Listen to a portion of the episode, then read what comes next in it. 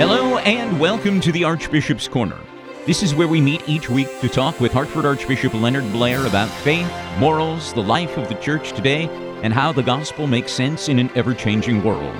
This is where we go to find the answers to our lingering questions about the teachings of the church, living the faith life of a Catholic in contemporary society, and developing a stronger relationship with God.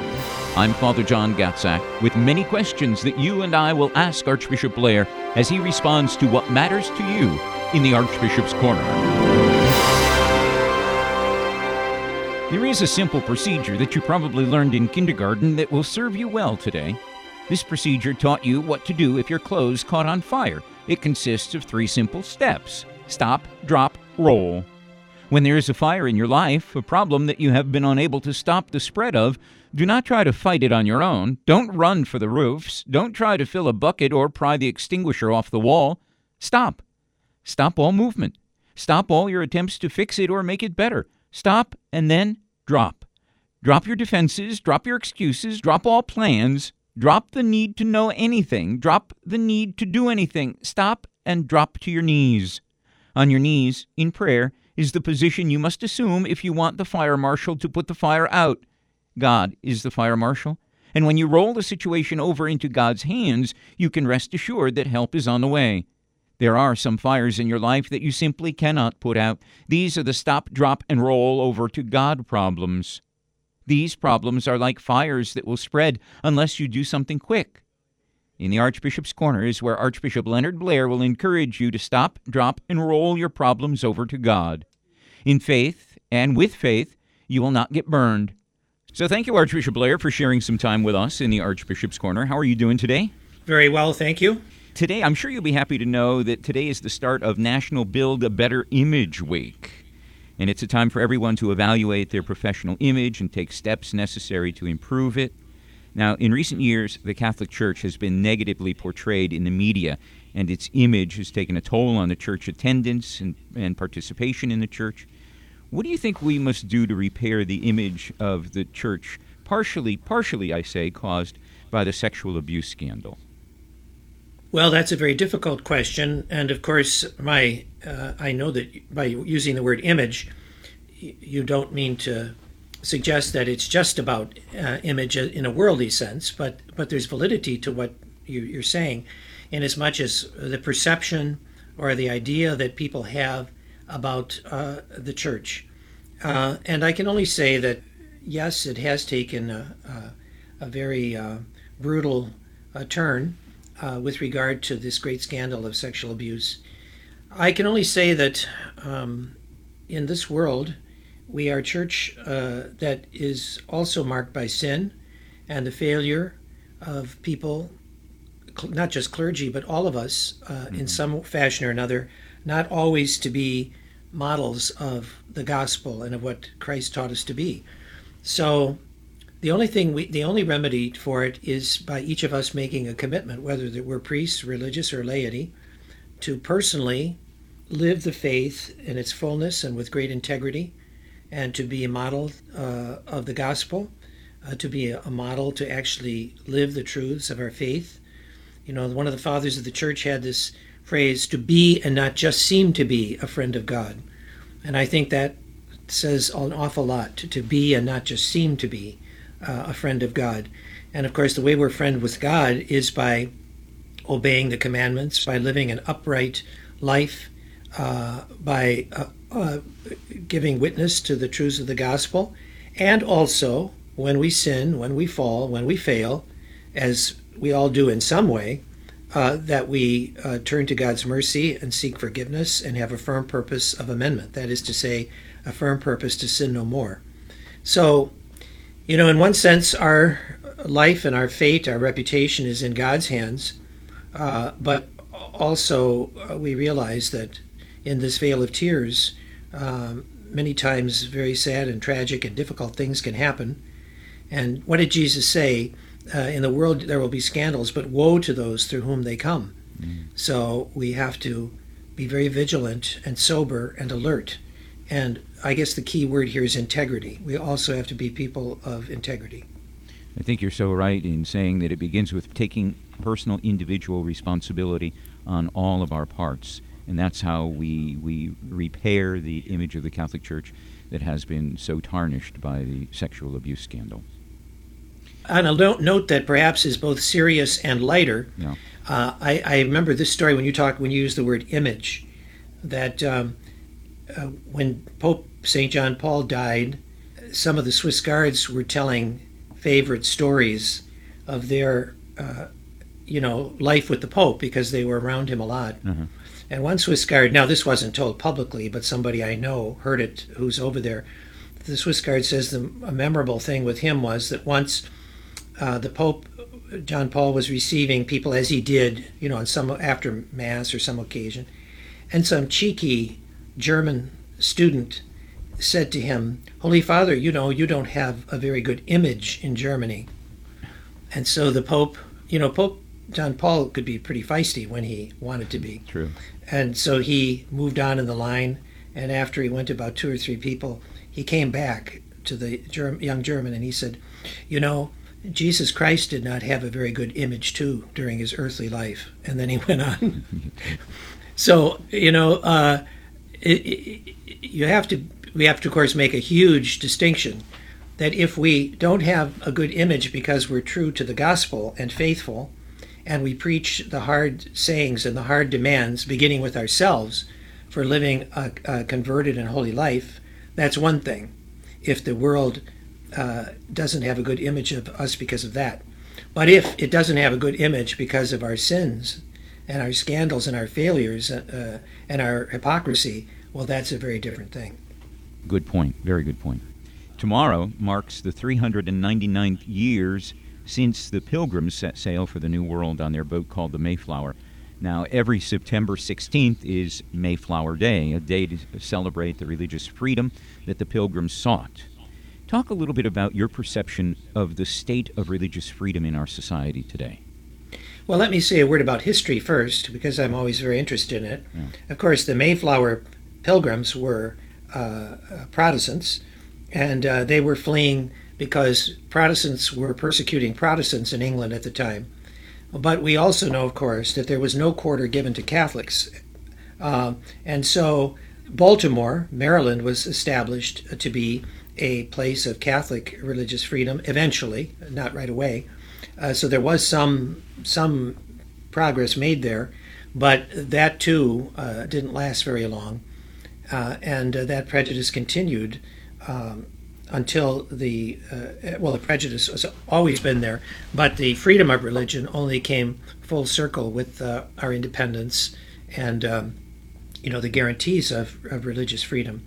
But also interestingly, you know, when the Pilgrims landed uh, in uh, New England, um, the Spanish had already established a foothold in Florida and so uh, it wasn't like uh, this was the uh, you know you have to put it in context that it wasn't just uh, English Protestant colonization uh, in the United States, but there was also a Catholic presence uh, in the United States even before that.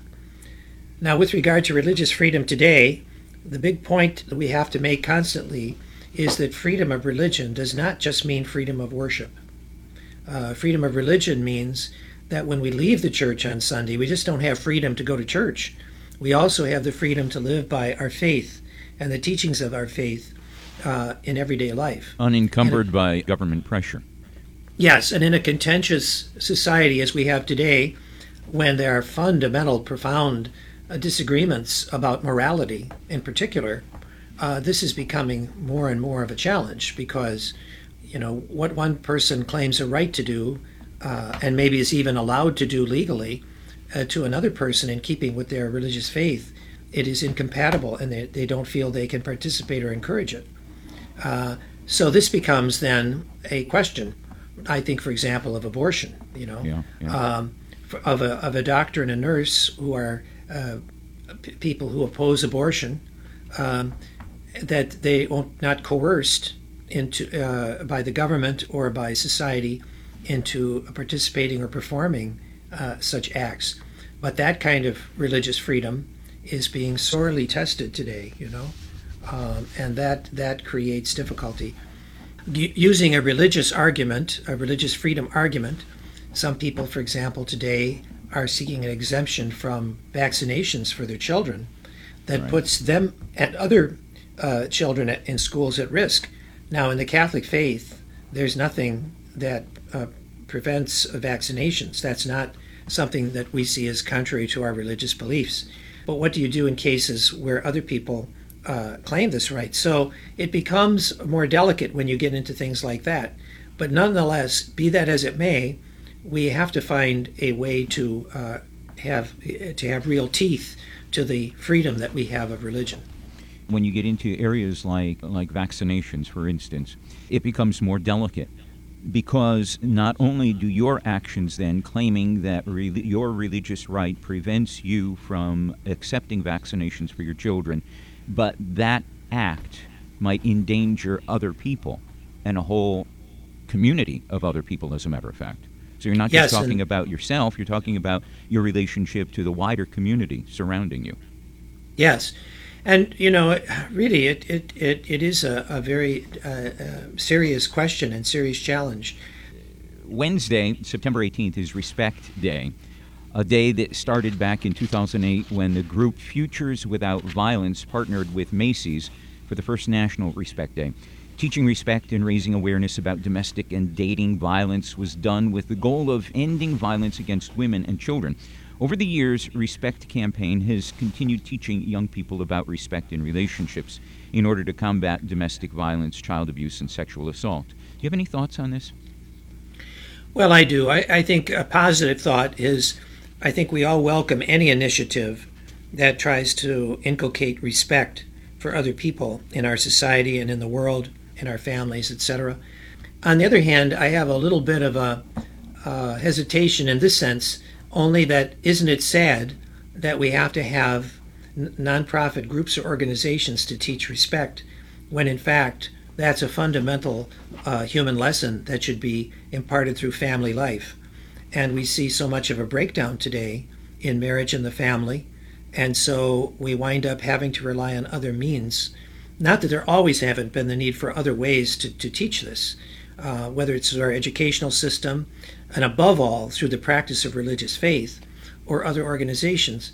But sometimes I think, you know, that the things that in our society are suffering for lack of strong marriage and family life, I don't know how they can be made up for just by, you know, the goodwill of different groups and organizations, even though obviously they have to try and we have to give them every encouragement.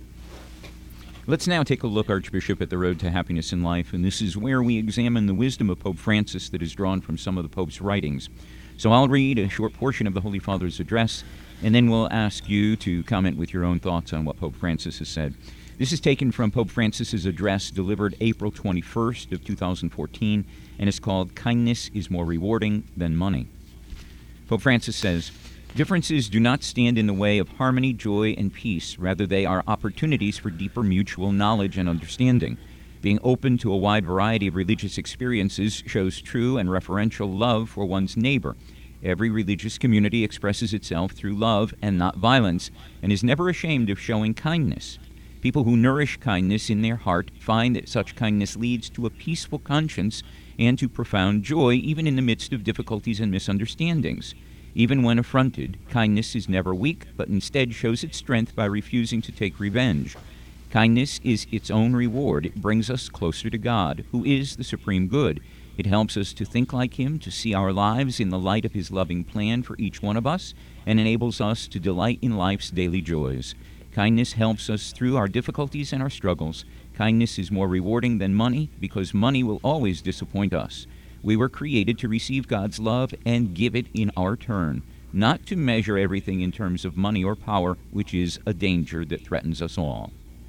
Archbishop, your thoughts? Yes, well, of course, uh, kindness, um, we can, you know, the great hallmark of attribute of God in the Old Testament is uh, Hesed, which is can be translated as loving kindness, uh, the loving kindness of God. Uh, and of course, it is a kindness that um, is incarnate in the person of Christ. And we know that what Christ taught us, kindness doesn't just mean uh, some sugar coated sweetness, uh, an indifference to things, or, or just uh, accepting everything, but, but kindness, the loving kindness of God, uh, calls us to repentance and faith, to conversion. And let's face it, to be kind is not always easy. Mm-hmm. It's not just like we turn on our kindness button and so we just. No, there are a lot of things that can, and sometimes very bitter, uh, cruel, difficult things that uh, can uh, somehow uh, divert us uh, or, or, or tempt us not to be kind. So it's always a struggle. It's not just a, a, sentiment, a sentimental thing, but to be truly kind, even in difficult circumstances, that's certainly an important part of living uh, the love of neighbor that Christ uh, commanded of us. Indeed, the whole Bible commands of us. I like the fact that the Pope is saying kindness is its own reward. It brings us closer to God. Well, we become like God when we when we when we are kind in that way. Let's uh, take a look now at our gospel reading for this 24th Sunday in Ordinary Time, the 15th day of September. Today's reading is from Luke's Gospel, the 15th chapter, and after the gospel is dramatically presented, we'll talk with you, Archbishop, ask for your thoughts on what the gospel means. Now the tax collectors and sinners were all drawing near to hear him, and the Pharisees and the scribes murmured, This man receives sinners and eats with them. So he told them this parable. What man of you, having a hundred sheep, if he has lost one of them, does not leave the ninety nine in the wilderness and go after the one which is lost until he finds it? And when he has found it, he lays it on his shoulders, rejoicing. And when he comes home, he calls together his friends and his neighbors, saying to them, Rejoice with me, for I have found my sheep which was lost. Just so, I tell you there will be more joy in heaven over one sinner who repents than over 99 righteous persons who need no repentance. Or what woman, having 10 silver coins, if she loses one coin, does not light a lamp and sweep the house and seek diligently until she finds it? And when she has found it, she calls together her friends and neighbors, saying, Rejoice with me, for I have found the coin which I had lost. Just so, I tell you, there is joy before the angels of God over one sinner who repents. Archbishop, your thoughts on the significance of this gospel in our lives today? It's uh, one of the most memorable and powerful of all because it's about um, uh, Jesus uh, saying that he had come uh, not for the righteous, but for those who are sinners. Uh, and he talks about the joy of our Heavenly Father at repentance and return of those who have strayed from his love through sin or rejection. And of course, the crowning of this gospel is the uh, story of the prodigal son, the parable of the prodigal son. And I suppose we are a lot like that older son who is angry mm-hmm. because his father is so good to the wayward son, and he, the good son, doesn't get much attention or celebration.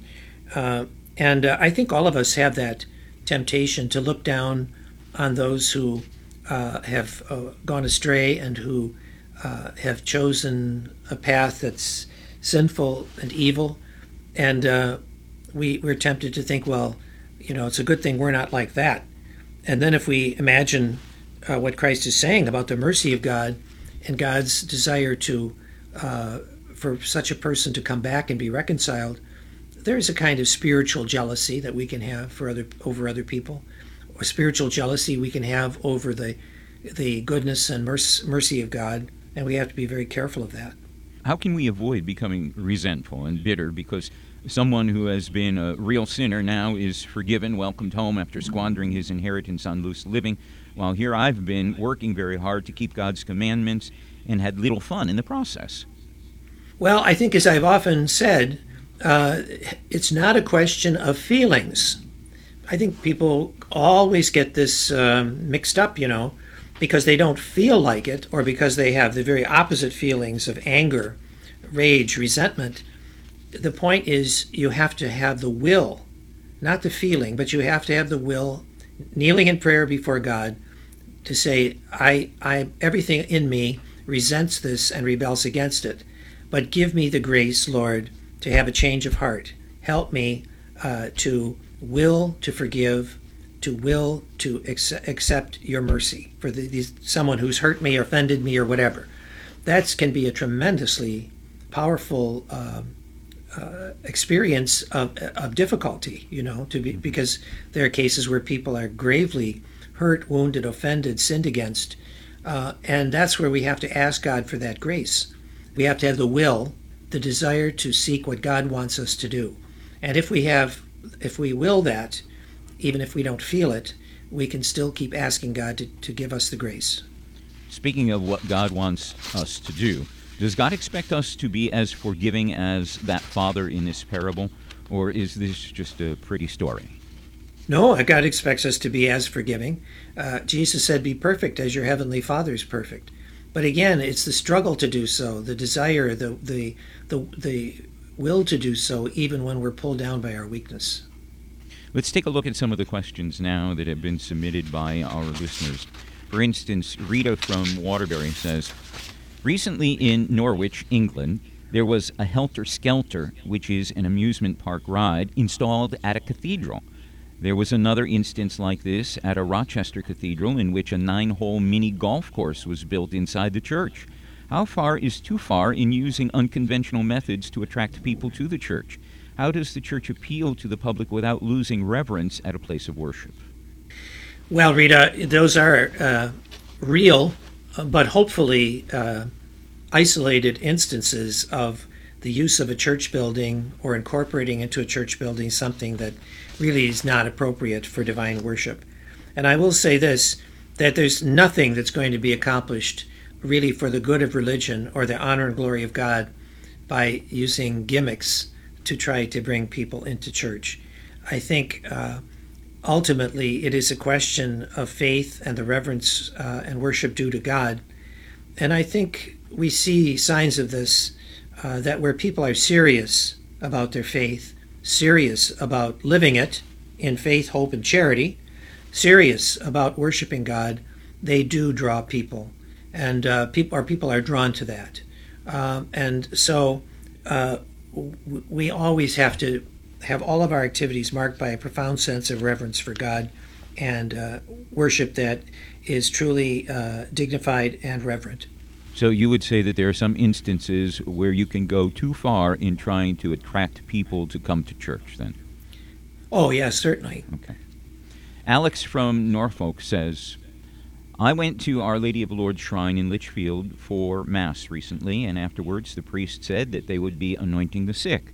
Many people lined up, and I think it's wonderful that it is offered to those who are in need of it. I didn't stay long after, though, because I wasn't sure who qualified to participate. What is the purpose of this sacrament, and who can receive it? Well, Alex, as the name suggests, it is the anointing, the sacrament of the sick. Now, the question is, what is sickness? Well, uh, strictly speaking, the sacrament is reserved for those who are seriously ill. You don't necessarily have to be on your deathbed, but you have to be seriously ill. Or, for example, you are going to be undergoing surgery, mm-hmm. and so that would be an appropriate, uh, because obviously, if you need surgery, there's an illness involved, and you, you can be anointed for that. Also, the church provides that if someone is really uh, infirm because of old age, that it's not uh, out of the question for them to be anointed with, with the sick if they're bear, bearing really the in, infirmity of old age in some in some way. But for people who are healthy and well, or who are just uh, feeling down in the dumps or something, uh, the, the the sacrament of the sick, strictly speaking, is not meant for them. I don't know the circumstance of the how the priest made the announcement, but when I make it, I I try to because you know you have to do it in a way that people understand to explain a little bit what this is about. And I have to tell you that I sometimes have been very concerned about this. I've been uh, at a ch- had the experience of where they offered anointing of the sick at mass and the altar servers were coming up to receive it. Little kids who were not mm. in the slightest bit, bit sick because they, they it wasn't properly explained and they didn't understand. And that certainly is not a proper use of the sacrament, unless. But of course, we have to be careful because uh, we have to also know that perhaps the child does have a, Ill, a chronic illness or something. But uh, anyway, that's that's the uh, best answer I can give to your question. There used to be a time when this uh, sacrament was called extreme unction and was given only to those people that were on their deathbeds. however, we come to the realization that through this sacrament, it does have the ability not only to heal the soul, but to heal the body as well, does it not? Yes, indeed. And I would add that the proper the church says the proper sacrament to receive on your deathbed is viaticum, that is to receive Holy Communion. Now, some people might be unconscious, unconscious, or they might be so ill that they can't. Uh, but the pr- proper sacrament is uh, in, in, your last, uh, as long as you're able to still receive at the end to receive Holy Communion. Viaticum, literally in Latin, means for the journey. It means you're receiving the Lord Jesus and the Holy Eucharist to accompany on your journey from this life to eternity. And also, needless to say, I pray for the grace that if I'm on my deathbed, I can also go to confession.